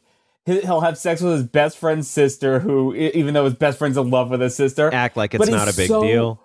Exactly. He's loose. He's chill. Like he dresses like a cowboy, but acts like a surfer. Yeah. Eli Cash rules. He fucking rules. He'd be so much fun. That's what I like. Honestly, there's something sort of charming to me about when somebody does something that I think is wrong, but they honestly don't think it's wrong. Like Yeah. Aldous Snow is the same way, where you're like, you just you can't have sex with anyone, and they're like, why? And you're like, man, you really don't. I guess you weren't trying to hurt me, so that's something, you know. He's he strikes me as that also one of the best lines ever. What my book predisposes is maybe he didn't. Maybe he did. yeah, yeah, maybe he did it. He's so Truly proud of himself when he says that too. So good. He'd be. I also I like fucking bloviators. I always have like people like like I like being at dinner with them. Somebody who's gonna like get up on a pulpit. You know what I mean? And like talk for like a long time. I yes. Well, and he's got stories too about all the Tenenbaums. You get all the dirt. You get all these fun stories. I I feel like with you uh, in general too. I feel like at that bachelor party dinner, you and him in the middle of the table. Not to take so much from Curb Your Enthusiasm, but you guys are middlemen. Yeah. like you guys can actually like volley back and forth. And like I think like that conversation is something I want to be a part of. Like you will both go off on tangents, and yes, that instantly your bachelor party dinner dinner the most the thing that people talk about least will become probably one of the more interesting parts of the night. thank you for saying that first of all. Yeah. But, but yeah, I Yeah. think the dinner is like a crucial part of a bachelor party, and this is like my let's make sure that dinner is great pick. Yeah, That is, man. I never. I'm. I'm used to. Sorry to drag South Dakota through the mud. I'm used to these bachelor parties back home where it's just like twenty dudes would get a bus and just get obliterated in twenty minutes, and then Yeah. just like pretty much fight. Like go either fight. They would. They would go to these bars, and I'm like, "Why are you going to Wiley's?" And they're like, "Probably fuck somebody up, dude." And I'm like, "What? "That sounds fun to you?" I don't know. Like the old, maybe it's the older I get, but yeah, like a nice dinner. I never even thought about that as being part of a bachelor party. Oh yeah, But that's Yeah. like definitely the best. You dip your feet in. You don't really need to, you know, pregame because that's dinner now that you're old. yeah. Uh, I will say, as somebody who's been to bachelor parties, fucking people up is not a part of them. Like I don't think it's you getting older. like, like- well, I've never. maybe I've I'm never- getting older, but I don't. I don't think we should stomp out anyone at my bachelor. I've been to some. I, it, there's been some rowdy ones. There was the. I can't even tell the story. I'll, if I think about it, I'll tell you guys. But there was one that was so gnarly. I can't do it. Anyway, you can't say it on the podcast.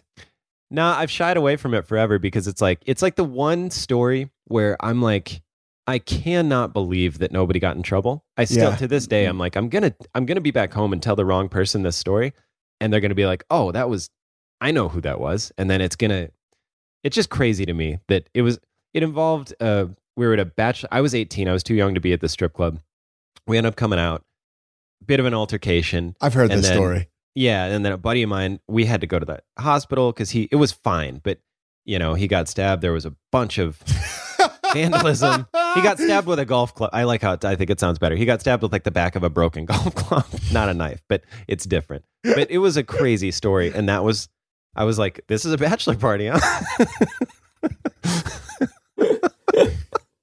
Sorry for being so vague. I know that's probably not fun to listen to, but No, I love. No, it's- I the love vag- it. The vagary is what makes the story to me. yeah. It, the point is like the fun part of a bachelor party now, and I do feel like joking aside, a part of me getting older, at least me shedding like a lot of the buckness, is now I want to be like, yes, let's calmly sit and chill, gradually get bucker through the night, and then where we go will our our buckness will dictate where we go. Like Yeah. if we're feeling crazy, you go to the roost or something like that, you know, or whatever Vegas's version of the roost is. Anyway, Um, perfect. Sean O'Connor. Time for your second Uh, pick. All right, my second pick. You know, uh, I went with the money man. Oh, it's Tracy Jordan. now I need like my loyal wingman, and I don't think there's a loyal wingman as good as Chewbacca. Oh no! oh shit! I thought I had him. He was going to be my muscle at the end. I really, I thought I had him too. I was going to be like, I want this guy in the background making sure everything's cool. Yeah, especially if I'm going out at a bachelor party and there's people out there just b- trying to fuck us up. Like, You really, Another you really got me there. Yeah, listen, he's he's great. It's it sounds like some like I, I guarantee he knows Tracy Jordan. Period. Yeah, yeah. But, They- yeah, Tra- like- Tracy Jordan got banned from Mos Eisley Cantina. He's pretty sure knows it. yeah. Oh, man. So yeah, I just love Chewbacca. Like he, he- I think he'd just be like really fun and loyal and like want to hang out and like party. He, uh, Dude, he's he- got our back. He's got your back. He's the muscle. He can fuck. He can drive because he drives the Millennium Falcon. He Mhm. likes to gamble. You know what I mean? He plays that fucking chess game. He's he's Yeah. perfect. Oh, it, the chess game. He he knows how to play Sabacc from Yeah. Solo. The guy, the guy is the king. And honestly, with the Millennium Falcon in tow, we are not even limited to one city or planet. No, Right. like He's the, and he's like, he's definitely, if you do get in the wrong situations, he's like, I've been here before. I know what's going on. Like, don't worry, don't worry. I got it. It'll be fine. Yeah. I, I mean he was I, I love Chewbacca and you know I gotta I gotta pick Chewbacca and then my my So third good. pick Mm-hmm. uh and this is like where I'm I, I'm just starting to build out my group and like really like trying to get get someone with the intangibles. I'm gonna have to go with uh Seth from Superbad. Yeah. because you know all he wants is a good time. That, and he doesn't care what it takes to have that good time. He he's not he's a loyal but he also will throw that away to get himself into trouble. But i want that at the party. I, I want him he's funny he's uh yeah i, I like seth from Superbad Yeah. Seth is a Dude. great pick. There's a few characters that hold up over, how old Superbad? 15 years? I- I don't know, but he's just still, when I watch it, I'm like, my God, that's funny. It's so good. You need a mouth man too. You need Yes. somebody who's gonna who's gonna talk shit, who's gonna get you into trouble at a bachelor party, and then Chewbacca will back it up. Yeah. I feel like yeah, Seth, Seth and Chewbacca are like really like this tandem team that I want to see. If there's like a mm-hmm. place you can't get into, he'll be you, you when everyone else is like, "All right, let's just keep it moving." He'll be like, "No, fuck that. We're getting in there and go back." And then all of a sudden, you're getting like led back to a booth. Yep. Exactly. Yeah, Yeah. we're we're we're we're walking in through the kitchen and shit. Yeah. Like we're doing Goodfellas without the invite. He's just he, that's just like a good solid fuck. That's your like uh that's your fucking uh oh my god, who's that basketball player? It's just like a solid role player kind of Shane Battier. Uh, yeah, he Yeah. is a solid role go. player, and uh, you know what? Like in the past, AFE Mel Kiper Jr. has like been very uh, critical of my picks. Yeah, well he's a trying bully. to he's a bully. Yeah, I'm trying to go straight down the middle to appease him. Maybe that's not the right. Like Oh, maybe I should be just got playing this such a for big myself. boner. He just got rocked up when you heard you say that. He's a terrorist. I, I am letting the terrorist win by Yeah. saying that. Uh, And I think I also said terrorist. So He's- he's- apologies for that. He's a well, you, you scared. Yeah. You get scared when you talk. he's about it. uh, Scout daddy. He's a fucking terrorist. Uh Seth from Superbad, that's a great pick. Time for my third pick. We were ta- we when we were texting about this draft, we were talking about how you need a scumbag. Yeah. You need you need somebody who's going to appeal to humanity or whatever's worst instincts. You need somebody who's going to get you into trouble because you need a little Yeah. bit of trouble on Damn a it. bachelor party. So I'm taking the ghost with the most. I'm taking Beetlejuice. Oh, that rules. yeah, dude. Just having Beetlejuice getting us into all sorts of scrapes. Using his, I mean, using his magic. He's fucking fun. You want to Oh, fucking that- party with that guy. He seriously doesn't do anything that bad in the movie. Where I'm like, he I mean, he does try to marry a 16 year old. Yeah, yeah, yeah, yeah, yeah, yeah, And yeah. he's like a she's thousand years old. Oh, she Yeah. is. She is a child. Yeah. You're right. He does. Okay. He has. yeah. Does he kill? Here you go. Does he kill those prostitutes? No. No. Does he? See, when I was a kid, okay, before I really gathered that it was like sex and prostitutes, I thought he ate them. I thought he was like, oh, they look young. And I thought after, because he goes in and then they cut to him sitting on the balcony or whatever, I thought he ate them. That's what I thought. I thought they were food. I mean, in one way, he did. because I, I have no doubt Beetlejuice eats pussy. Like, we all know Beetlejuice for sure eats pussy. Oh my Beetlejuice God. prefers Yeah. eating pussy. yeah, that's if he could just do one thing, that would be it. Yeah, it's his favorite over sex, sex. position. I just want to see Beetlejuice uh, existing in the kind of situations that Forrest Gump gets us into. Oh my god! Yeah. Yes. Also, because he has like a direct line to the netherworld, you it opens up an entire other world of people getting pulled into Forrest Gump shenanigans. like all of a sudden, like he's reunited with R- Richard Nixon. Yeah, at gang- your bachelor party. Genghis Khan, Richard Nixon, and Forrest Gump were like doing fucking tequila shots, I think. And Hitler was there. Man, that's so good. That's so good. it's so good. You your world is I, I'm going from fucking planet to planet with Chewbacca. Yeah. but your world is limitless. at it's this point. limitless. I think we- you're like sitting at breakfast the next day, and you and you're just like, "Oh my God, was Joan of Arc there for a second? That's man, that's sick. Beetlejuice is such a good pick. Yeah. I love it. He would be so. I'm again. Okay, he did some bad stuff.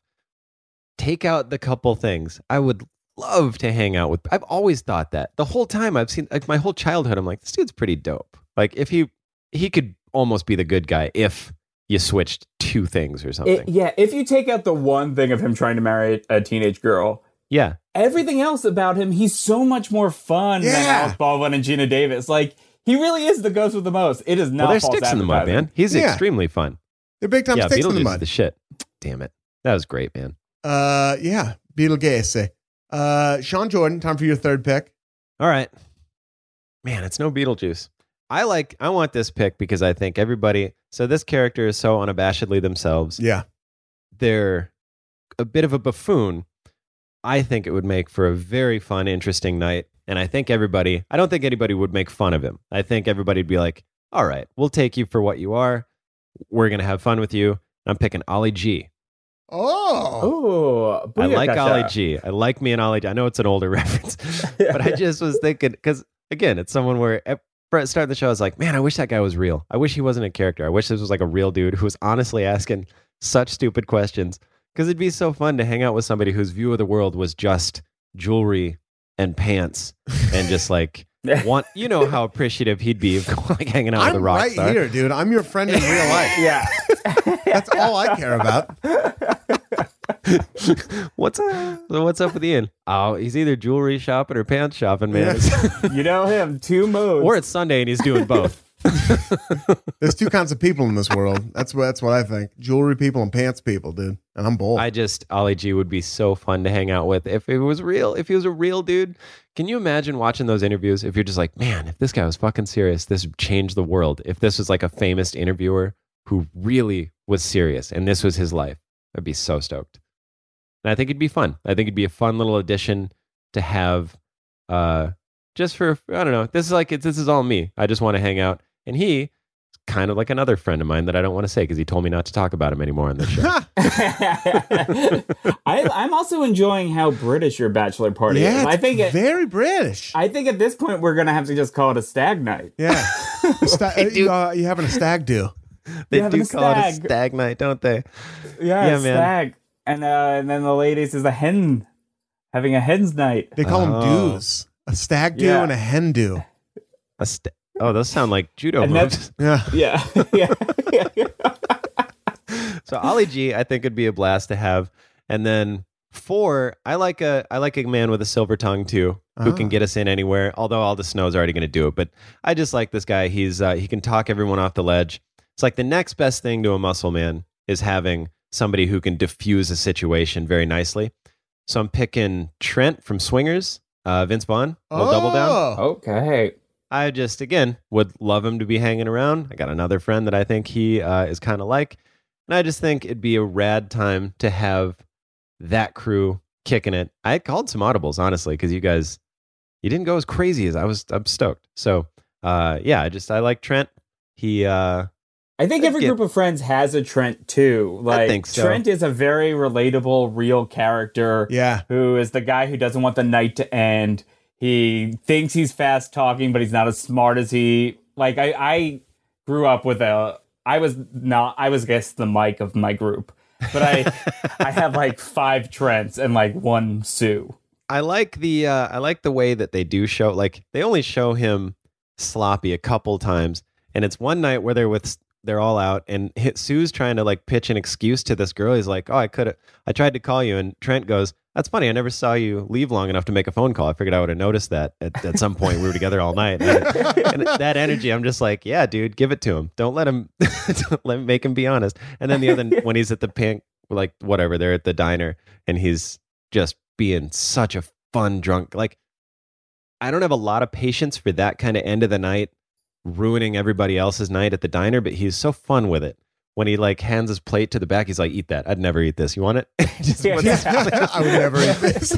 he just he just seems like the the my maximum the the maximum tolerance I have right now for that kind of attitude is how he gets at the end of swingers and I was like cool that's probably where we'll draw the line at ruining other people's nights so yeah I just think it'd be fun to have old Trent That's a we'll great double pick. down thanks man Um, for my fourth pick, I need like, I I just I just want like kind of a sassier energy around. I think it's something. I, I think it's something that like, you know, I have a scumbag. I have I have Forrest Gump who's very innocent. I have Eli Cash who's full of shit and fun.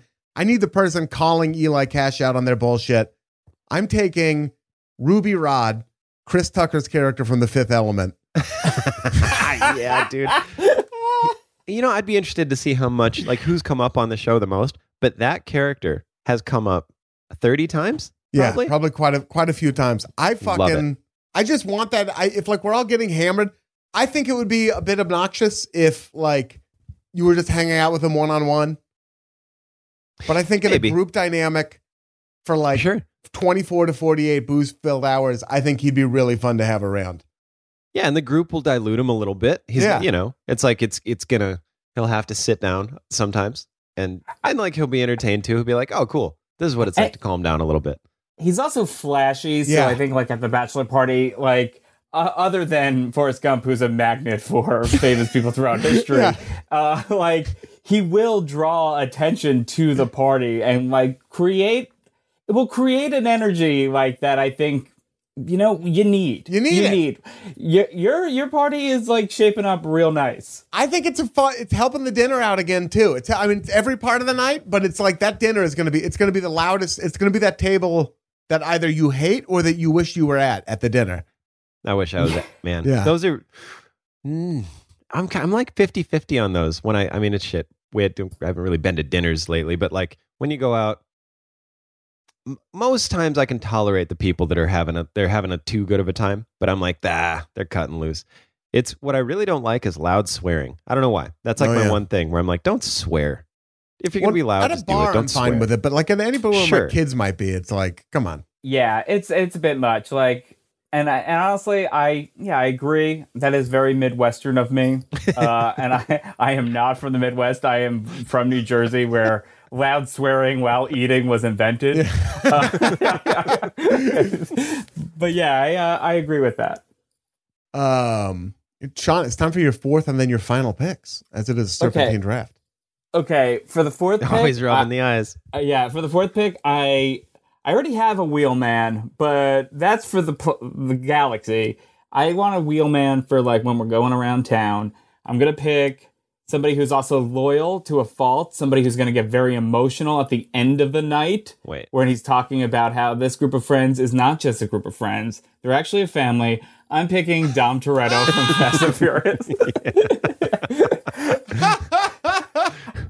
again, reasonably sober, Dom. I feel like the end of the night he'd be like, yeah, he only- everybody good. Uh, uh, no, I had a couple Coronas. I'm fine. Yeah, Yeah. just Coronas. He's not getting. He's not getting wasted. No. He just ha- He's sipping back on a Corona. He's listening to everyone because he doesn't really like talking. I feel like him and Chewbacca are the same. Yeah. but at times different because I do think. I think Dom is a bit more confident than Chewbacca. I think Chewbacca runs a little hotter than than than Dom Toretto too. He's a little more confident. too. Yeah. yeah, like yeah. Although in I the think new there's an Fast Insta- Nine, you get some you get some deep aggression, aggressive Dom. You know, in the You new one where they're showing young Dom, and you're like, whoa, he did snap and kill that guy with a wrench. Didn't Well, yeah, but that's old. That's young. That's young Dom. But I also like what I like is at our bachelor party dinner, everyone has all these stories that they could tell, and Dom's sitting there quietly. Meanwhile, the most interesting life possible. Yeah. Like, tell us more about this safe heist in Rio de Janeiro. Yeah. So you're just driving through the favela with it ter- ter- behind you? Wait a And second. how do you know all the cops in Rio and Dubai? Yeah, wait a second. You threw a cop spine first into a stone pillar, and you guys were both fine. You were just doing that back. You were going through concrete. Yeah. Every- He's like, yeah. Every city Yeah. you go to, somebody with a goatee says, "This is," and then the name of that city. Everywhere, this is Rio. I, I, you know, like I, all That of the stories true. are kind of the same. Yeah, they're very samey. But we like him because at the end of the night, he really does get emotional with you. He's Yeah. like talking about like how important this friendship is to him, and I think that's a great thing that like it acts as a bridge between the debauchery of the bachelor party and your marriage. Like he's there as the bridge to adulthood. He's gonna give a great speech. Yeah. Oh my God. Yeah. You know he is. Yeah. And he's gonna be like grilling a meat. Like, like you don't need to do that. We're at a restaurant, Dom. Has Dom ever seen snow? Mm, oh man, yeah, yeah, yeah, yeah. They were in Yeah. fucking Antarctica, dude. They were Yeah. okay. All right. Yeah, he he he loved it. Yeah, he's good in every he's good in every terrain. He's the Yeah. he's a per, the perfect the, he's a machine. Uh, and then my my fifth pick, I'm going with Paulie Walnuts from The Sopranos. Whoa! Uh, Yep. You know, I just I just want him. He's a, he's a perfect ye- yes man. Like he's gonna have funny things to say. I think Yeah. him and Seth are gonna like really hit it off. I think so too. Uh, They're kind of yeah. Yeah, and like you know what? Like he'll get us into some shit, and he'll also make sure everyone keeps their mouth shut. Yeah. It's a bachelor party. You got to get into something, you know? You, Yeah. gotta, you want to have your own stories to tell. I love it. He's older. He's a New Jersey guy. Like I need a New Jersey guy there. Like I need somebody who I I don't the one thing I do worry about is I think him and Tracy Jordan will have there might be some racist stuff between Yeah. them. But I will talk to Paulie Walnuts before it and be like, hey man, don't do that. Like no matter how fun the night gets, we're not gonna be that comfortable with him. I Well, think so they'll say fun it is- to they'll say it to each other. yes, that is that is also true. It's going to be fun to say Paulie Walnuts at, by like midnight, too. Everyone. Oh Paulie my Walnuts says, Paulie Paulie Wal- Walnuts that. Wally Palnuts, dude. oh my god, I, I, lo- I love him. What a great character, and you know, just a loyal street man. I'm going for loyalty, respect, and debauchery. Perfect. I'm I'm staying in that loyalty and respect lane for my final pick. I uh, with the amount of people like I mean I have Beetlejuice there. You know what I mean? So we could be getting into some trouble. Uh huh. And I need someone who's going to make sure that this night all ends with all of us in our beds. Somebody who can open doors to anywhere we want to go, but also somebody who's going to make sure that nobody messes with us, and that includes the police. I'm inviting the consigliere from The Godfather, Tom Hagen. Oh wow! Yeah, Man, is he even, is he at the table? he's at the table. Yeah, he's, at the Okay. ta- he's quiet. He's playing that kind of Dom Toretto role. he is. You need that quiet intensity. Yeah. the Yeah, guy, the guy at the end of the meal who makes sure everything gets paid, Yeah. they're tipped, and then you're off to the next. We're off. He's we never see a bill. yeah. Very sternly says, I want to make sure everyone's taken care of and tips them way a lot. And he's like, don't tell anyone about he, the tip- dinner. he tips them well. He knows the bouncers everywhere we go. He knows the cops everywhere we go. He gives a speech. You know what I mean? He has like two glasses of wine or maybe a martini. Like he's not not having fun, Right. but he's mostly there to make sure everything stays on the track. Man, He does. And when you get there, like, I don't think Tom Hagen has ever shaken a hand without a, a money in his palm. He doesn't know what that is. He doesn't know what it is to shake a hand without a 20, at least. Palm to palm contact? Never in my life. Untoward. it's untoward. yeah, so we got Tom Hagen there just to make sure everything gets cleaned up. Any messes that get made are immediately cleaned up. Tom Hagen oh is there. man, that's man. That really, that's tough. It's time for your final Yeah. pick, Sean Jordan. Oh, you know what? Before it is, before we get to the final pick, actually, it's time for us to take another extremely short break. This episode of All Fantasy Everything is brought to you by Wondery. The early 2000s was a breeding ground for bad reality competition series from shows like Kid Nation, CBS's weird, like Lord of the Flies style social experiment that took 40 kids to live by themselves in a ghost town. Sounds insane. Uh, to The Swan, a horrifying concept where women spent months undergoing a physical transformation and then were made to compete in a beauty pageant. Also sounds insane. On each episode of Wondery's podcast, The Big Flop, comedians join host Misha Brown to chronicle one of the biggest pop culture fails of all time and try to answer the age old question who thought this was a good idea? Recently, The Big Flop looked at The Swan, a competition show between women who were hoping to transform their physical appearance. The problem the women were isolated for weeks, berated, operated on, and then were ranked by a panel of judges. Unsurprisingly, it led to trauma for the contestants and terrible reviews. Follow the big flop on the Wondery app or wherever you get your podcasts. You can listen early and ad free by joining Wondery Plus. This show is sponsored by BetterHelp. Now, we all carry around different stressors, big and small. A huge one for me, you know, just people pleasing. And it's, you say it like it's a bad thing. It's just something that you need to get under control. All of these stressors, you know, you keep them bottled up, it starts to affect you negatively. Everybody. You don't have to feel weird if this stuff affects you. It affects everybody. And there's people, again, myself included, who walk around trying to front like it doesn't, but it does. It always does. It always has. And therapy is a safe place to just get things off your chest. You to figure out how to work through whatever's weighing you down, all those problems. Even if you just want to vent or kvetch about somebody, go to therapy. Get them new ears on it. You know what I'm talking about? Get it somebody who they going to leak it to. They're not going to tell your homies. Go let them know. It's helpful for learning positive coping skills, how to set boundaries, how to do all those things that make you be a better you. As hokey as that sounds, that is what we are all going for. And if you're thinking of starting therapy, give BetterHelp a try. All right? Give BetterHelp a try. It's entirely online. It's convenient, flexible, and it's also suited to your schedule. All right. You just fill out a brief questionnaire. You get matched with a licensed therapist. You switch therapists at any time for no additional charge. If you don't like the cut of your therapist's jib, as it were, go on and switch. BetterHelp has got your back. They want it to work just like you do. Get it off your chest with BetterHelp. Visit betterhelp.com slash allfantasy today to get 10% off your first month. Again, that's betterhelp, H-E-L-P dot com slash allfantasy. And we're back. Welcome back to All Fantasy, everything already in progress. We are moments away from the final pick of the draft. Sean Mhm. Jordan putting the finishing moves on his fictional character Bachelor Party. The world waits in hushed anticipation. Well, I feel like I'm gonna have dry skin. I'd like to pick a bottle of lotion, but I understand that's not a person. Mhm. But Mm. I'm just gonna And want lotion on very my real. body. Lotion Yeah, is yeah. very real. Well, yeah, you want lotion on your body whenever you can do it. Even if you feel like your body doesn't need lotion, put lotion on your body.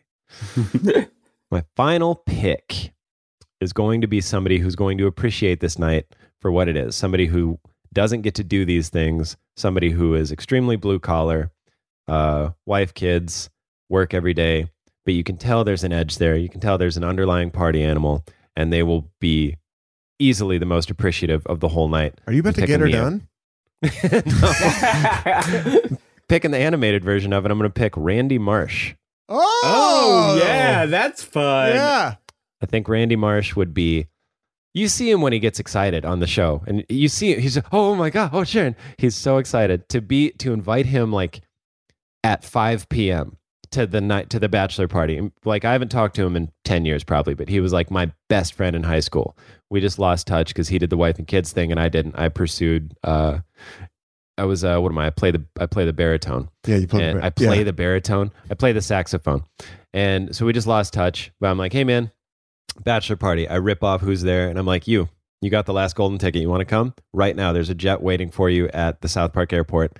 And he just, oh, Sharon, I got to go. And then he's just so pumped all night, and he's down to fight. He'll get rowdy. You need the guy Yeah. who needs the night out. yeah, Yes, do. uh, that is something that I, I I think I'm sorely missing. Me That too. guy who needs the night out, the guy who he's already like at 5 p.m. He's already three deep. Yeah. Yeah. And you guys are like, be careful, we're going all night. And by nine, he's shit his pants and he is still ready to Yeah, party. he's, he's got other pants on.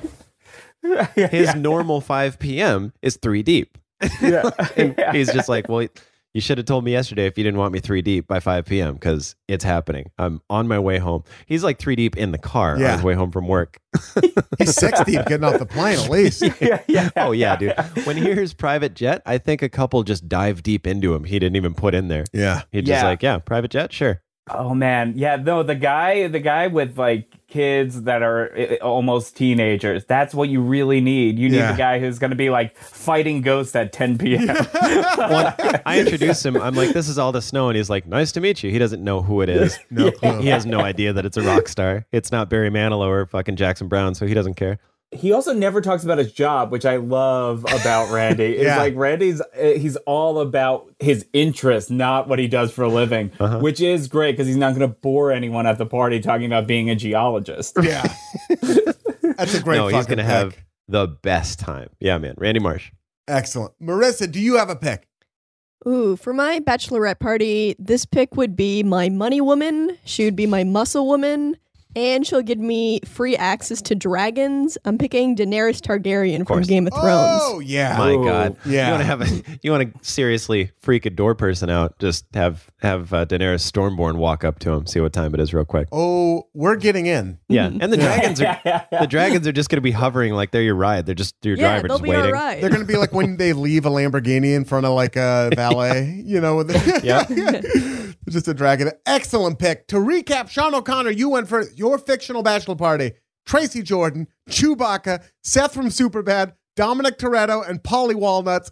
I went second. I've got Forrest Gump, Eli Cash from the Royal Tenenbaums, Beetlejuice, Ruby Rhod, and Tom Hagen. Sean, you went last. You took Aldous Snow, Wayne Campbell, Ali G, Double Down Trent, and Randy Marsh. We left a lot of good ones on the board. Dude, there were, I was, I was wondering, Ace Ventura was on my list. Uh, oh, really? yeah. yeah. Well, wh- when I got Chewbacca, I did eliminate Pumbaa from. I had the Pumbaa, yeah, yeah. yeah. Damn. He's a fucking party animal, dude. That guy has a He good a party- time. There were Uh, a few. Robert De Niro, Ace Rothstein from Casino was on there, but Oh, too yeah. serious, I think. I had Yeah. Goose from uh, Top Gun. Oh, great one, great one. I had Jay Gatsby. I had Jay Gatsby on the list. Yeah. he he was my uh, my original money man, but I went with Tracy Jordan because I thought that would be more Uh, fun. the Wolf from Pulp Fiction. And Ooh, oh, a fixer! You need a fixer. you fixer. need a fixer. But I figured Tom Hagen could fill that role for me. yeah. If you need a fixer, you need a fixer. you Animal know? the Muppet. Steamin' Willie Beeman from Any Given Sunday would be kind of fun. Damn, Neon that was Boudreaux good. from Blue Chips. yeah, But I dude. think the age gap would be a little severe. Yeah, Damn. he would need a fake ID. But also, like, who's carding a seven foot one guy? Nah, Shaq's getting in. Uh, I thought Con- Connor for real might be fun. Oh, Connor for real would be Oh, fun. Yeah. yeah, dude. I- I, I thought this was a. I, I had Holland March from N- the Nice Guys, Ryan Gosling's character Oh, from yeah. the Nice Guys. I love that movie. I thought I thought he's really funny and silly, and also knows a thing or two about the world, but maybe too obscure of a reference. Yeah. I took. I was gonna take Gene, the genie from Aladdin, but then I thought the whole like him being in chains thing was a little bit weird. uh huh. yeah. yeah, I mean, also, I feel like Forrest Gump is just the genie. Exactly. Without the without the finite wishes. yeah. I had a turtle from Entourage. I Yeah. feel like Turtle would be a great person at a bachelor party. I can't believe you didn't take anyone from Entourage. I, can't believe you didn't. I would have lost my whole life savings. I think the turtle was on every one of our lists. drama was on my list too, just because drama is so encouraging and down for whatever. Yeah. He's just everything's good for him. Um, there was I had Jiminy Glick on there. I think he's got some secret demons that would have been a fun like when you get him drinking again. It's so interesting. yeah, you'd just be now. Aldous Snow. Where does that come from? That's really good. That Yeah. is a great Jiminy Glick. Jiminy Thanks, Glick is here in the studio. We have Jiminy Glick here. That was the. Karmel, tell me more about your story growing up. we want to hear your picks. Hit us up at All Fantasy Pod on Twitter, All Fantasy Podcast at Gmail. Com. Shout out to everyone on the All Fantasy Everything Patreon. We love you. Thank you for holding us down. Shout out to everyone on the AFE Shaslackity, the AFE subreddit. Shout out to Saint Sue Karmel. Shout out to Frankie Ocean. Shout out to Haji Beat. Shout out to Sid the Dude. And more important than all of that, tune in again next week to another brand new episode of All Fantasy Everything. Not gonna say shaklackety. yeah, yeah.